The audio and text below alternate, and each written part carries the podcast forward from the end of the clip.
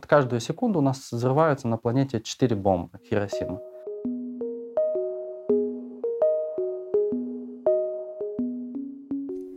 Молдова закипает вместе со всем миром. Отрицать это уже бессмысленно. За последние 20 лет средняя температура в стране повысилась на 1,3 градуса.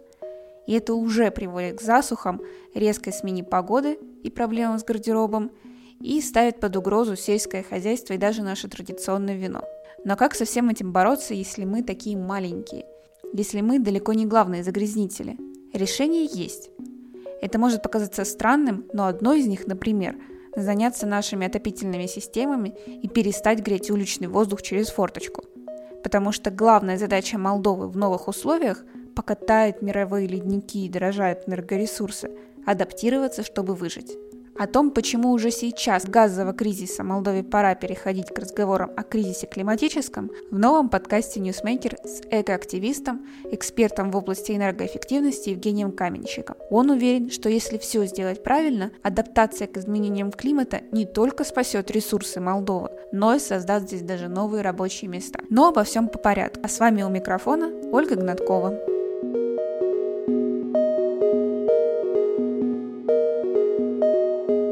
Давай то, что мы с тобой, кстати, и начинали когда-то этот разговор, вот разберемся в терминах. То есть вообще, как правильно называть этот процесс? Глобальное потепление, изменение климата, потому что вот как раз COP, на COP оперировали термином climate change. Как это лучше называть правильнее, так, чтобы это создавало нужный контекст? По-моему, New York Times или Washington Post у них есть очень э, четкая политика использования вот этих терминов. Они называют это э, либо climate heating, то есть э, глобальное нагревание, либо э, климатический кризис. Почему они начали использовать эти термины? Ну, потому что, во-первых, когда мы говорим изменение климата, это что-то такое, так звучит, как будто это нас не касается. То есть он происходит, там себе изменяется, ну, изменяется. А когда мы говорим э, нагревание климата, то есть это как-то вот ты, ты нагреваешь чайник, это уже непосредственно да, что-то интенсивное и то, что к чему мы имеем отношение.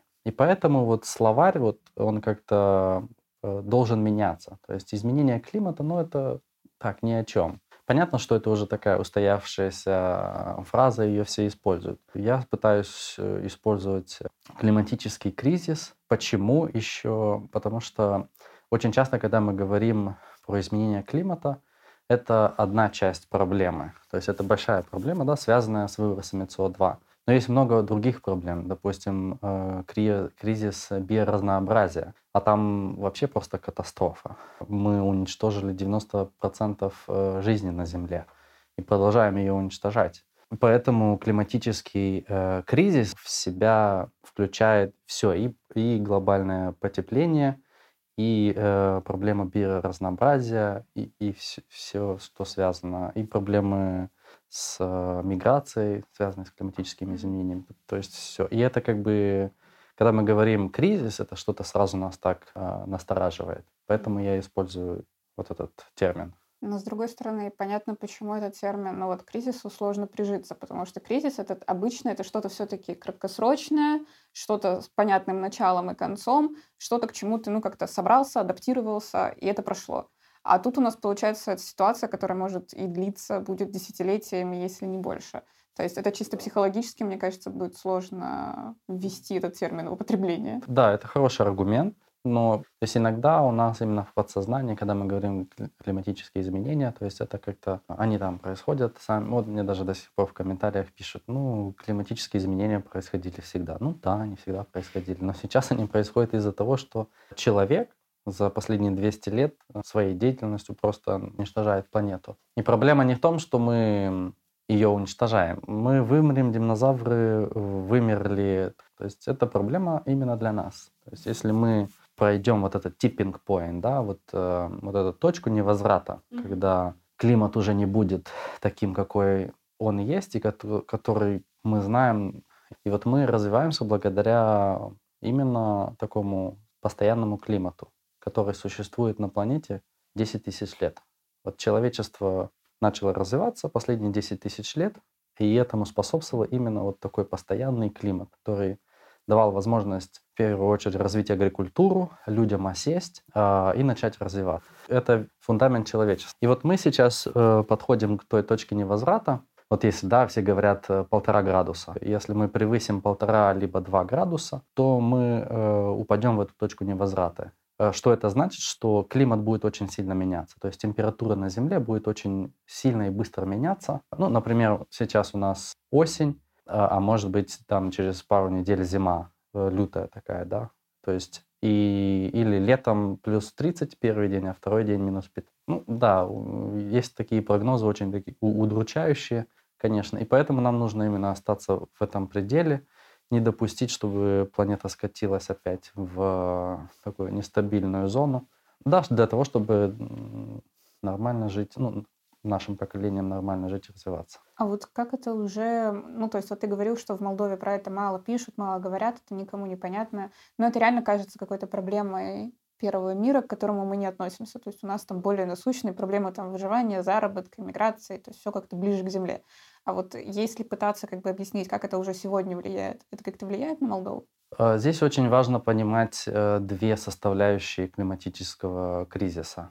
Первая составляющая, о которой в основном говорится, это уменьшение выбросов парниковых газов. Да? Э, что значит? Мы выбрасываем огромное количество парниковых газов, сжигаем уголь, газ, э, производ, производим бетон, сталь. И это очень много выбросов кислого газа. И из-за этого образуется такой тепловой эффект, и да, происходит потепление климата. То есть мы должны сократить э, выбросы. Второе, мы же понимаем, что уже изменение климата уже происходит. То есть мы видим, что океан меняется, его кислотность меняется, температура его растет. А куда уходит все тепло? Вот э, есть даже э, такие интересные подсчеты. Э, вот у нас количество тепла, которое аккумулируется каждую секунду на планете, равно четырем бомбам Хиросима атомным. Вот каждую секунду у нас взрываются на планете четыре бомбы Хиросима. Вот представь себе это количество тепла. И все это количество тепла, оно абсорбируется мировым океаном. Потому что вода имеет э, высокую теплоемкость, и все, все это туда уходит. И что происходит с океаном? Он начинает нагреваться. Понятно, если он нагревается, это как чайник, да, он начинает кипеть понятно, там все ураганы, все вот это. Но кроме того, у него еще меняется э, кислотность. Если меняется кислотность, то есть она повышается, то уже коралловые рифы и другие, там, э, планктон, допустим, то они, они не могут развиваться в этой среде. И понятно, что океан может погибнуть. То, что касается выбросов СО2, да, первое, это компонент, э, мы должны уменьшить выбросы СО2, и второе, это мы должны адаптироваться к этим изменениям. Да? Климат меняется. И вот эта адаптация в Молдове, я считаю, что мы 90% случаев должны говорить именно о ней. Потому что сама Молдова, э, к, можно даже так сказать, к изменениям климата практически никакой роли не имеет. Наш, наша контрибуция 0,02 процента. Почему у нас и мало про это говорят? Потому что понятно, что наше влияние на какие-то глобальные процессы, оно просто... Но это ошибка, потому что с другой стороны, если мы говорим об адаптации, мы должны говорить 90% об адаптации, потому что мы, сам, мы являемся самыми уязвимыми к климатическим изменениям в Европе и самыми уязвимыми к засухе в мире. Меня тоже это удивило. То есть мы являемся одной из самых уязвимых стран в мире к климатическим изменениям. Ну, понятно, что этот параметр, он считается из разных факторов. Да? Там уровень э, зависимости людей от э, сельского хозяйства, уровень благосостояния, потому что считается, что богатый человек, у него есть ресурсы как-то справиться с климатическими изменениями. Да? Там он взял, переехал куда-то там севернее, или там, если его залило, он э, инвестировал деньги, построил новый дом. А у нас этих ресурсов нет. То есть представьте себе, вот у нас был в прошлом году была самая мощная засуха за последние, там, я не знаю, сколько лет. Представь себе, это будет повторяться через год или каждый год. Что мы будем делать? То есть Молдова очень уязвима к изменениям климата. И более того, они, кажется, уже все-таки влияют. У меня как бы, ну, вообще идея, да, вот этого разговора, его начать возникла с того, что просто за одно лето у нас один день ядерное солнце, второй день температура резко падает, э, град был летом несколько раз. То есть сейчас очень э, мало таких мягких переходов температурных. То есть как будто вот все времена года они, во-первых, сдвинулись, во-вторых, более резкие переходы температурного режима.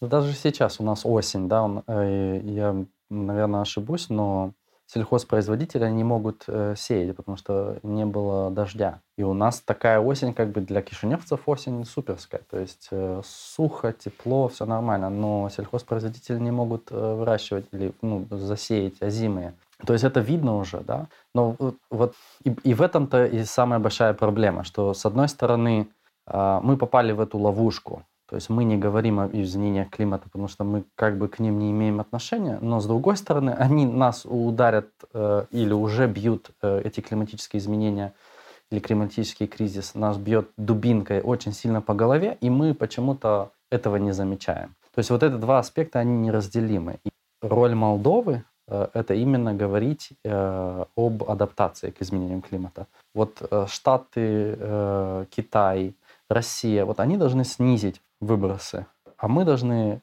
сделать все возможное, чтобы адаптироваться к изменению климата. Ну вот как раз э, еще вопрос, что в этом случае понимать под Молдовой, потому что понятно, что вот этот КОП, этот саммит, да, экологический, это все про действия правительств, это все про глобальные гигантские телодвижения, инвестиции и так далее. Получается, что мы должны чего-то требовать от правительства и властей, а простые жители Молдовы вообще не имеют к этому никакого отношения.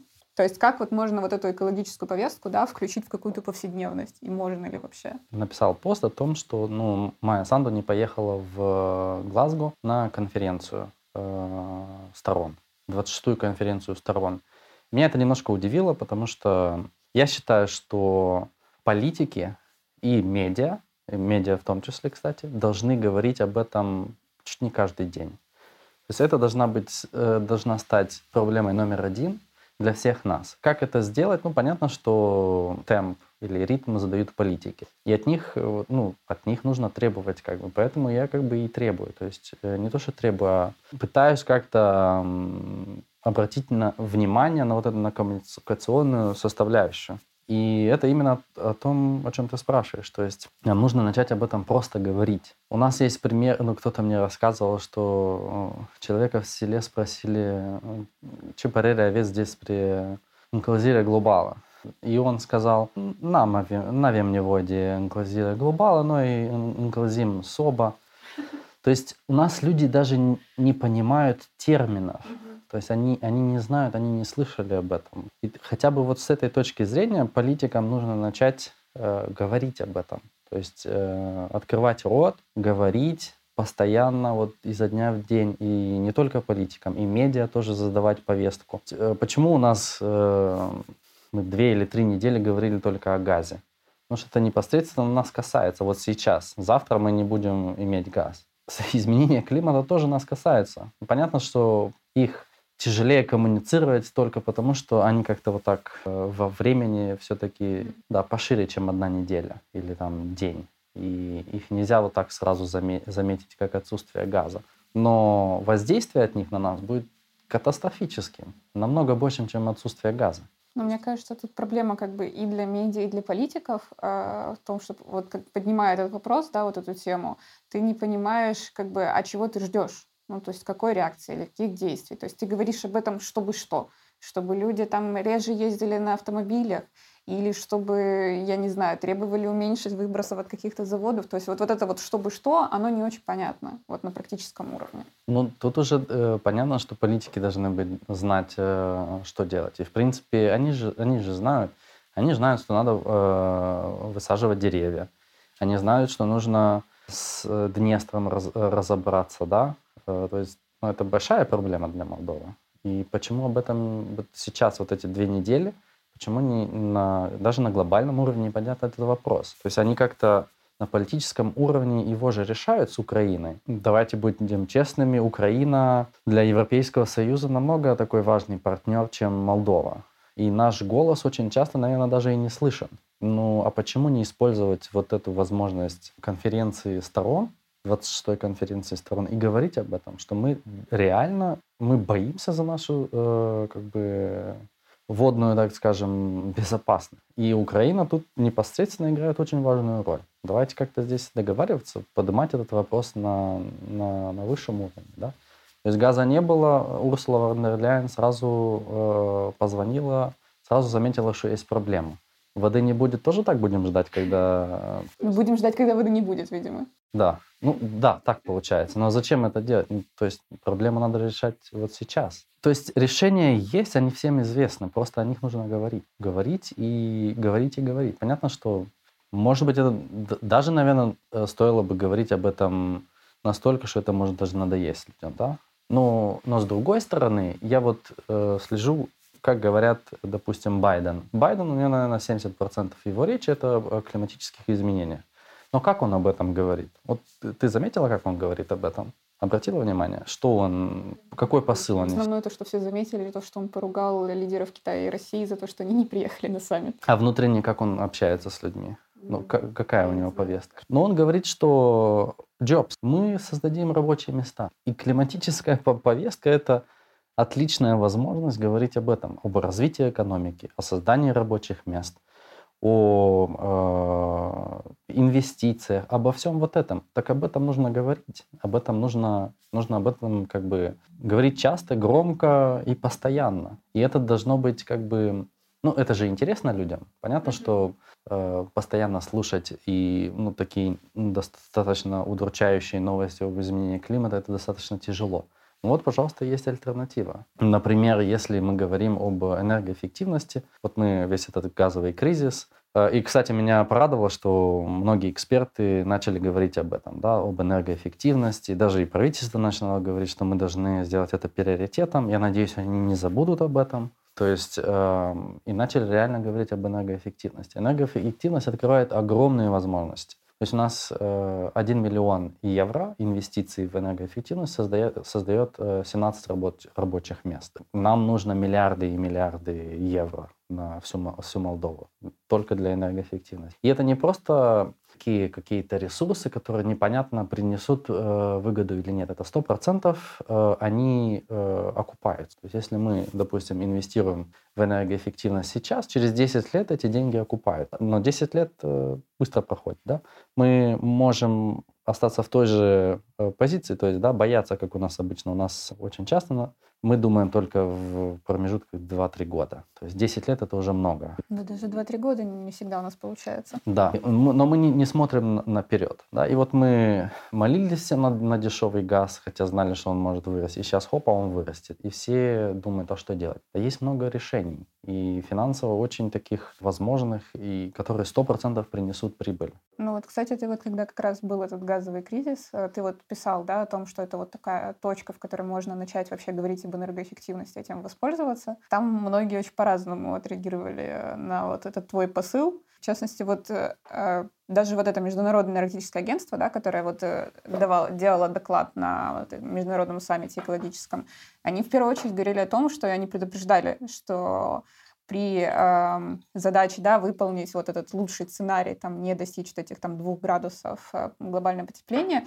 нужны гигантские инвестиции, просто гигантские, и при этом нужно некое доверие, вера даже со стороны там, бизнес-агентов, что они будут вкладывать, что они не, не факт, что мгновенно получат какую-то отдачу.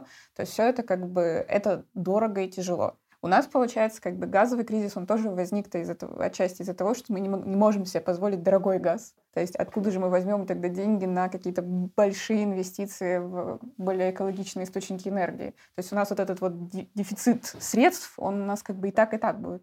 Ну, эм, деньги есть. Я как бы все чаще убеждаюсь в этом. Ну вот как, допустим, восстанавливалась Германия и сейчас, э, или Европа, да, план Маршала, все об этом сейчас очень часто об этом говорят, да, то есть Европа начала занимать очень огромные средства для восстановления экономики. И это создало рабочие места, это создало необходимую инфраструктуру.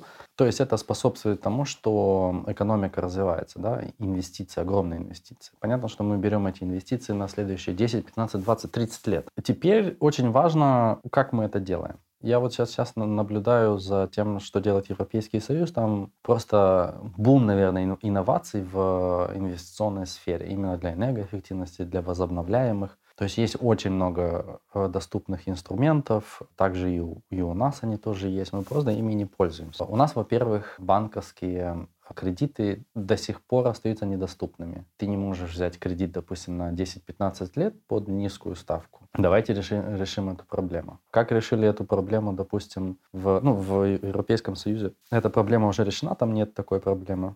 Но вот, например, очень часто мы говорим, что муниципалитеты не могут э, превысить 20% э, долга от бюджета. То есть они ну, закон у нас есть такой, который, ну, это э, международная практика. Ты не можешь превысить долг бюджета в 20%. Так вот, в Европейском Союзе вижу, сейчас они хотят директиву ввести, которая будет говорить о том, что инвестиция в энергоэффективность не, не будет считаться долгом бюджета. И это понятно. То есть мы, если инвестируем в энергоэффективность, эти деньги возвращаются по-любому. То есть я не знаю, что метеорит должен упасть на этот дом, чтобы эти деньги не вернулись. Тем более, вот мы видим, что происходит на рынке энергоресурсов. Они, они будут дорожать. И это невозвратный как бы уже момент. Поэтому деньги есть, просто их нужно правильно как бы направить. Во-первых, да, нужно брать в долг нужно инвестировать деньги, но правильно брать долг. Потому что у нас э, очень часто критикуют власти за то, что они берут в долг, и иногда это аргументировано, потому что мы не, не смотрим, как они дальше тратятся, эти деньги. У нас очень большая проблема именно с тем, как мы тратим эти деньги. Ну, это вообще у нас проблема с любой какой-то донорской, партнерской помощью. И на уровне правительства, на уровне каких-то организаций. Это всегда вопрос, что с этими деньгами потом происходит. Да, абсолютно верно. Вот у нас, допустим, менеджмент отходов. Да, мы в 2018 году, или когда моя Санда была премьер-министром, в 2019 когда они только пришли к власти, вот они вот тогда сумели подписать договор на 100 миллионов евро по менеджменту отходов. Угу. Ну и первая часть, 25 миллионов евро, уже пришли в Молдову. И до сих пор ничего не видно. Вот. Что должно было произойти? Ну, что-то должно было произойти, да, но, но ничего не происходит, абсолютно ничего. Мы и так тормозим, у нас стратегия менеджмента отходов, она была разработана в 2014 году, практически ничего не, не было сделано. До 2027 года мы должны были уже иметь инфраструктуру в Молдове по менеджменту отходов. Я сомневаюсь, что через 10 лет у нас будет эта инфраструктура. Потому что, чтобы что-то построить, вот если мы сейчас уже начнем, вот деньги есть, проекты есть, и мы начинаем строить, эта инфраструктура будет, наверное, готова через э, лет 5. Ну да. То есть мы уже входим в 26 год. Но мы даже не дошли до этого момента, чтобы мы начали уже что-то строить. Мы еще ходим, о чем-то мечтаем, да? Ну, кстати, это странно, просто потому что ну, мы редко об этом пишем, но все-таки периодически пишем, особенно про все, что связано с мусором. И действительно, мы сколько лет звоним при разных министрах, при разных организациях правительства и министерства, у них все. У нас как бы есть стратегия, в будущем мы вот, а тут у нас раз, два, три, четыре, пять, вот временные решения. Там Кишинев пока что мусор выбрасывает сюда, Бельцы пока что сюда, и все это пока что точечно, хаотично, да. то есть там даже зачатков нет. Да. И непонятно, почему это происходит. Или, или тебе понятно? Мне абсолютно все понятно. Ты задала вопрос, что денег нет, но деньги mm-hmm. есть. Вот для примера, да, для менеджмента отходов mm-hmm. деньги уже есть э, сколько? Два года. Что с этими деньгами случилось? Все-таки я понимаю, что тут сложно кого-то в чем-то конкретном обвинять э, бездоказательно, но все-таки это скорее как бы больше в сторону коррупции или в сторону отсутствия каких-то специалистов у нас в системе? Это больше связано с отсутствием людей. Mm-hmm. У нас огромная нехватка кадров, очень большая нехватка кадров, и, к сожалению, до сих пор мало что делается в этом направлении. То есть у нас нет какой-то такой четкой позиции государства, что да, мы инвестируем, допустим, 5 лет а, большие деньги в capacity building, да, то есть mm-hmm. наращивание человеческого капитала, и мы планируем, что вот через 5 лет это принесет какие-то определенные плоды. У нас большое количество специалистов, которые просто даже нужно вырастить, да, что у нас нет практики вот внедрения таких больших проектов, как, допустим, менеджмент отходов. У нас такой практики просто нет. У нас недавно построили а, единственную, наверное, нормально работающую станцию по очистке сточных вод в Кантемире. Это э, вот мы в 21 веке, да? Прорыв. Это в Кишиневе она так не работает, как в Кантемире. Это уже хороший, хороший. И то, ну, понятно, что это международные там структуры, международные компании все это сделали. Но это вот хороший пример. Почему не... и, и эта станция была построена за два года, э, полностью сдана в эксплуатацию. Вот нам нужно использовать вот такие хорошие примеры, но нужно понять, что очень важно э, инвестировать вот в, в человеческий капитал. Но что происходит, допустим, в факультете энергетики э, технического университета? Я его заканчивал, в 2011 году закончил. Тогда еще группы как-то набирали. Сейчас практически никто не идет туда. Все уходят в IT. И понятно, что специалист в IT намного больше зарабатывает. Даже если энергетический сектор, это, э, ну, там зарплаты вторые, по-моему, по уровню зарплат в экономике, там все равно они достаточно низкие. Понятно, что таким образом мы не будем стимулировать специалистов оставаться в системе. Я уже не говорю про министерство и правительство. Ну, кстати, я буквально вчера открывала сайт от э, Министерства Медиа и список контактов. И там просто половина позиций пуста. То есть в министерстве просто половина состава номинального, который там должен быть, нет людей.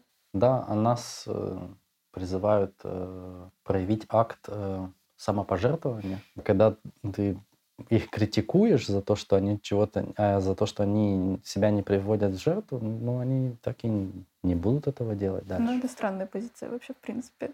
Как бы э, от кого-то ждать каких-то жертв э, ради чего-то там.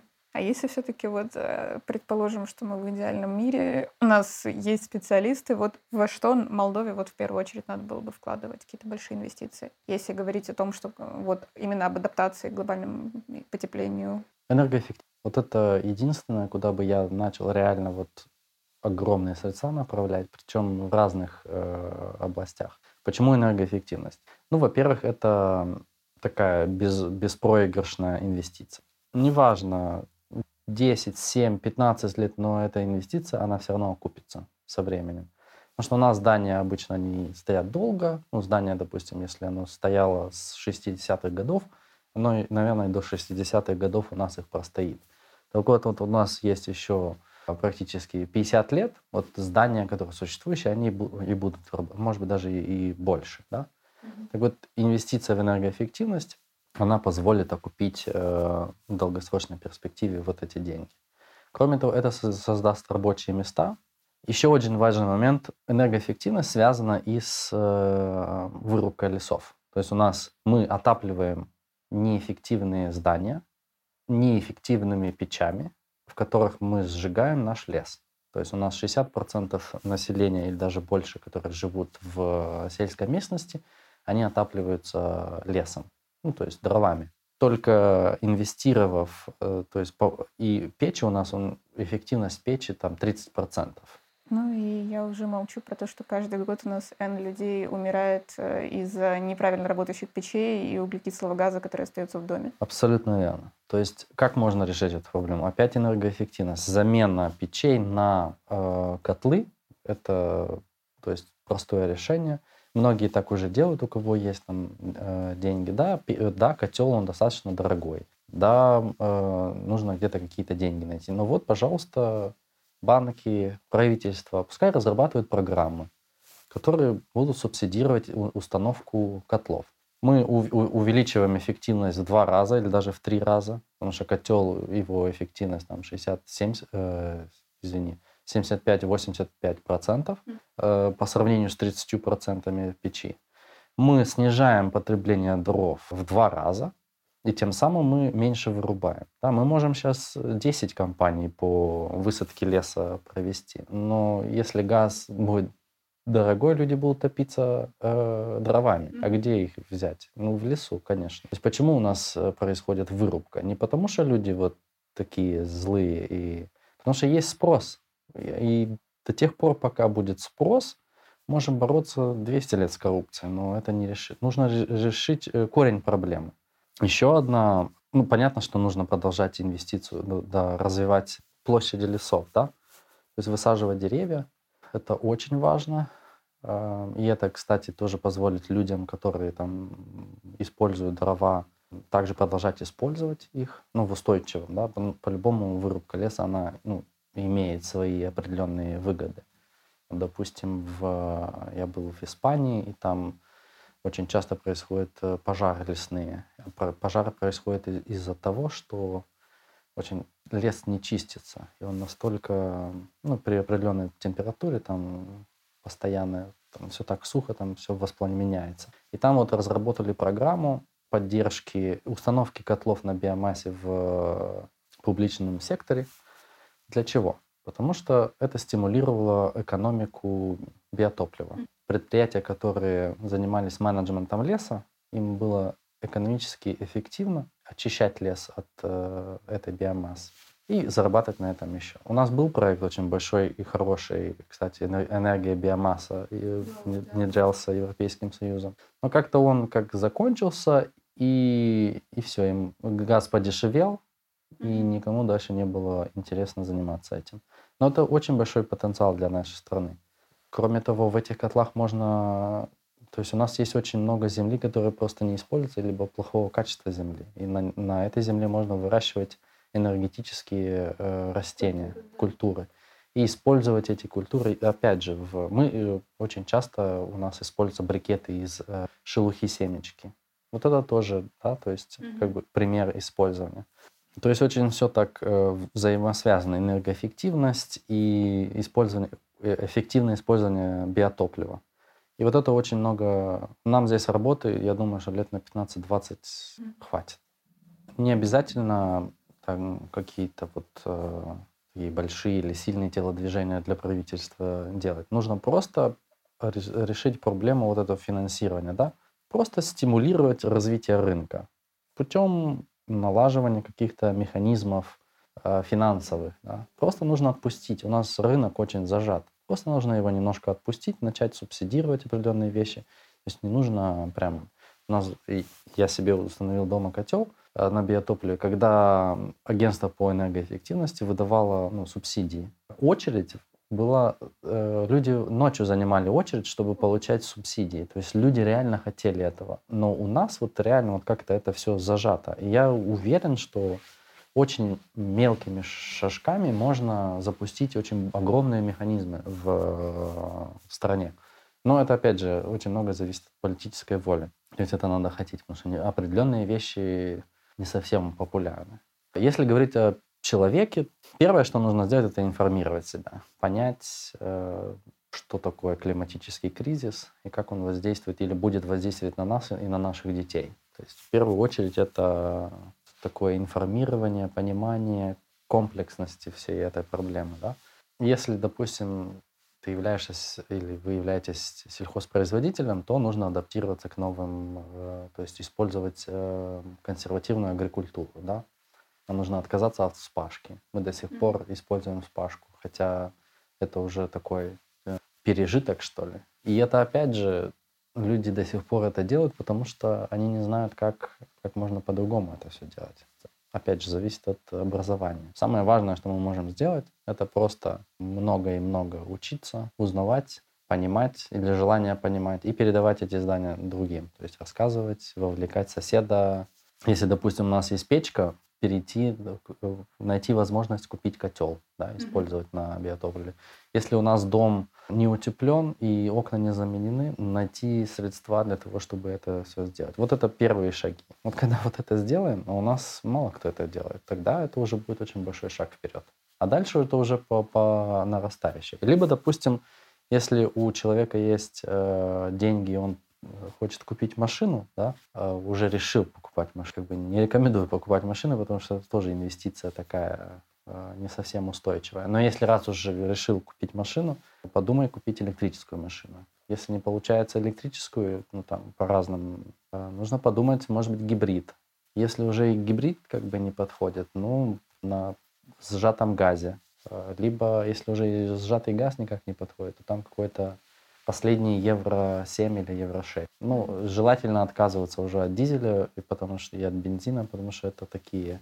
Ты, ты видишь цены на это топливо. То есть это с экономической точки зрения выгодно перейти уже на другие альтернативные источники. У нас это вполне возможно. То есть это ничего такого э, космического нет. Просто нужно вот как-то информировать. У нас очень, допустим, очень такое субъективное, субъективный какой-то страх сжатого газа, да? Хотя у нас все таксисты поголовно, все, даже те, которые ездят на на гибридах все равно устанавливают себе газовые установки. А мы до сих пор этого боимся, это какой-то вот... А вдруг баллон взорвется при летом? Да не взорвется он, там же это же не мы первые. Ну вот, кстати, еще про энергоэффективность. Это, конечно, скорее всего, пламенный привет э, термоэлектрике. Но вот ты говорил про то, что у нас там э, окна у многих э, неутепленные, продуваемые, там дом неутепленный. Но вот, честно говоря, у меня дома, если еще больше замуровать дом, я просто там задохнусь. То есть у меня центральное вот это отопление, которое включили уже пару недель назад, и топят так, как будто на улице минус 20. То есть у меня почти постоянно в квартире открыты окна, потому что ну, дышать невозможно. То есть это вот что? Это у нас как бы такая культура вообще отопления, я не знаю даже. Потому что центральное отопление все-таки у многих, но в Кишиневе, по крайней мере. Ой, я тут не знаю, что ответить. Отвечу только пример. Я работал с одним экспертом из Латвии, и он говорил, как там решили. Ну, Латвия, в принципе, Молдова... Ну, очень сравнимо, Очень, да. да, можно сравнить. И там такие же централизованные системы теплоснабжения. Как они решили эту проблему? Они в один год, просто был у них проект, и они во всех домах, подключенных к централизованной системе теплоснабжения, установили такие тепловые пункты. То есть это пункт в подвале э, дома, который автоматически в зависимости от температуры на улице регулирует подачу тепла в дом. То есть не, не должен э, дядя Вася спускаться и контролировать, да, или там тетя Валя. То есть эта инвестиция, она не такая уже и огромная. И термоэлектрика, как я понял, уже есть деньги на, на всю эту инвестицию. Я не понимаю, почему до сих пор этого не было сделано.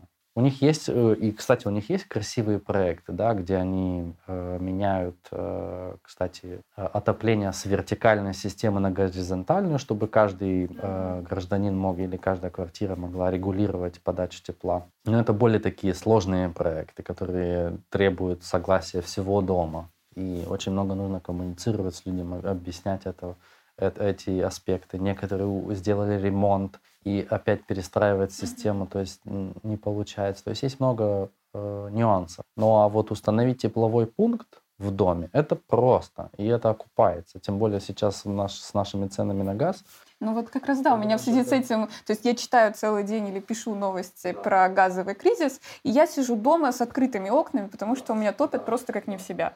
То есть и я, я тоже вот э, в квартире, в которой жил, то же самое. Я не могу сидеть возле радиатора, который огромный для того помещения, и без закрытого окна. Это невозможно просто. И это, это повсеместно. И это, кстати, одна, одна из э, мер, которая очень сильно повлияет на оплату, да, то есть люди меньше начнут платить. Да, мне кажется, вот это было бы мотивирующим фактором. Опять же, я не понимаю, почему не делается деньги, опять же, есть. Деньги есть. Проблема, значит, не в деньгах. Надо разобраться, почему в Латвии смогли за один год или за сколько там, за два года, давайте скажем, два года, поменять все эти тепловые пункты. А у нас это уже длится не знаю сколько. Я могу понять, что, наверное, идут больше по формуле менять тепловой пункт вместе с разводкой, да, с вертикальной на горизонтальную, потому что да, больше эффект. Но это, по мне, так это будет очень долго. Первый ну, этап... Мало я... реалистично, да. Да, первый этап — это тепловой пункт. Дальше уже второй этап. Но это хороший вопрос, это очень важный вопрос. То есть это, ну, это вопрос, который решит очень много, много э, проблем. Да? То есть подорожание цен на тепло, реально, зачем сидеть с открытым окном, когда можно... Ну, я просто то же самое, например, как бы, когда училась в российском университете, я там замечала, это как бы ну, в России за счет того, что у них свой газ, своих много ресурсов, у них, в принципе, действительно привычка топить так, что ну вот ни в одном помещении дышать невозможно, ни в квартире, ни в общественном там университете, больнице, там везде просто дико натоплено. Ну и, соответственно, никто там не думает, то есть у тебя может быть вываливающееся просто на улицу окно, как бы там, или даже треснутое стекло, но у тебя зато вот это дикое отопление. Но у них как бы еще хотя бы, знаешь, понятно как бы сама психология и логика. То есть, ну, во-первых, как бы северная страна, во-вторых, свои ресурсы.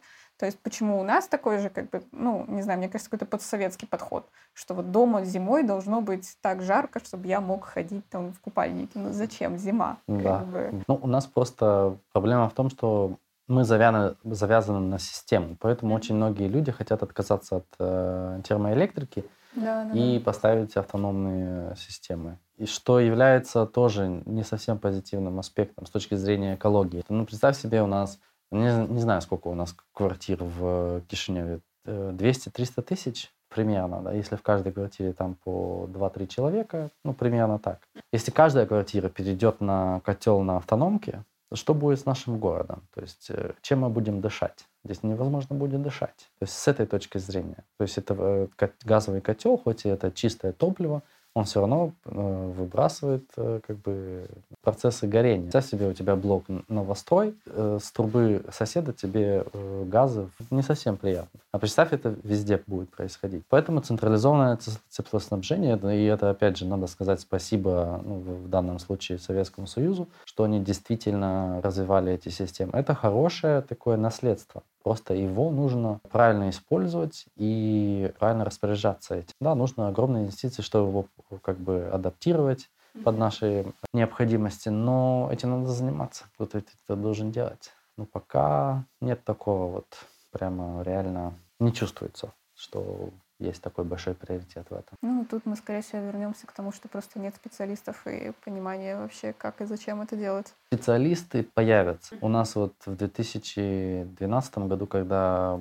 был организован фонд по энергоэффективности, были деньги выделены под него, и очень много проектов э, было подано, то есть голод был страшнейший. Муниципалитеты подавали заявки и вот за эти сколько, 8 лет достаточно хорошая команда людей в этом фонде, специалистов. Можно, фонд привлек специалистов для работы. И если говорить в общем, фонд сделал неплохую работу. То есть, да, много проволочек было, было очень медленно все шло, все очень забюрократизировано, но фонд в целом показал, что если, кстати, зарплаты там были неплохие, если организовать такую структуру, то что-то можно родить. Вот, к сожалению, фонд взяли и закрыли. В 2018 году его объединили с агентством по энергоэффективности. Это обычно очень были политизированные структуры, но этот фонд себя показал хорошо, но, но это, на это можно научиться. Были проблемы, эти проблемы нужно решить.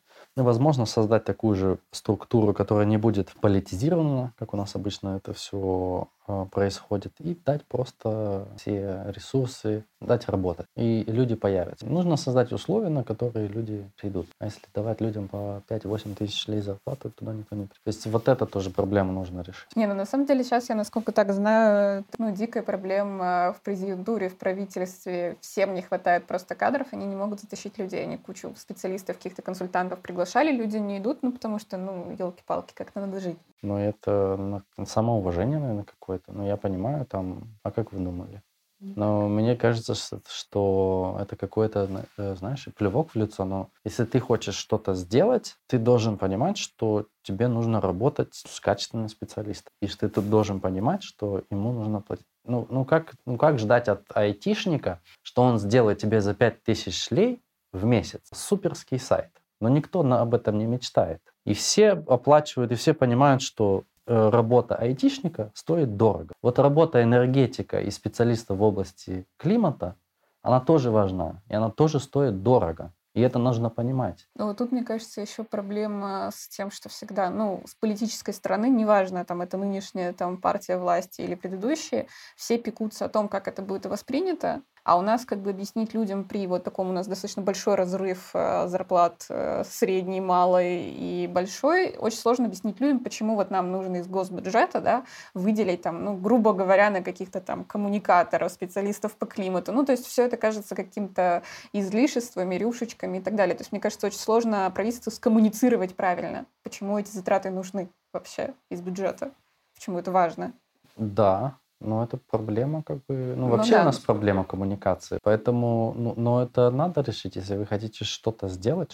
Ну, как бы это политика, да. Определенные шаги нужно делать. Э, э, реформы, они не всегда вот такие мягкие. Это иногда такие тяжелые. Их тяжело принимать. Ну, а что нам делать? Дальше платить и надеяться, что газ будет э, э, дешевым? Или дальше надеяться, что Э, деревья просто сами по себе вырастут? Или, или на что надеяться? Или надеяться, что люди просто э, с факт сакрифичу?